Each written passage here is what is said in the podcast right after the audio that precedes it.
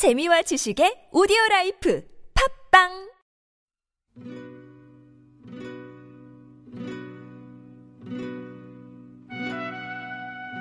시공 초월 세대 공감 생활 속 알쏭달쏭한 건강 정보를 찾아보는 초미니 가족 드라마 한 번 더 오케이.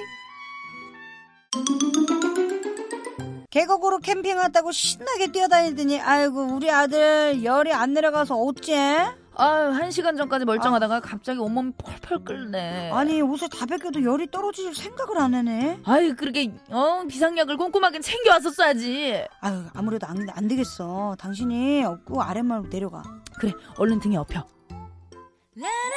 여기서 잠깐 저는 잘못된 건강 상식을 바로잡는 오케이 코치예요.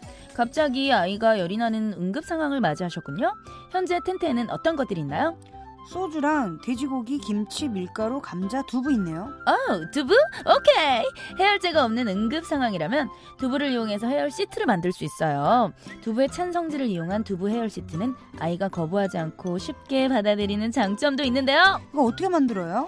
두부와 밀가루, 어, 거즈가 없다면 깨끗한 일회용 비닐봉지를 준비합니다.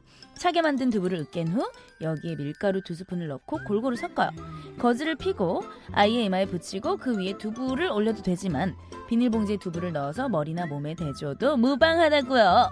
오케이 코치는 이만 안녕.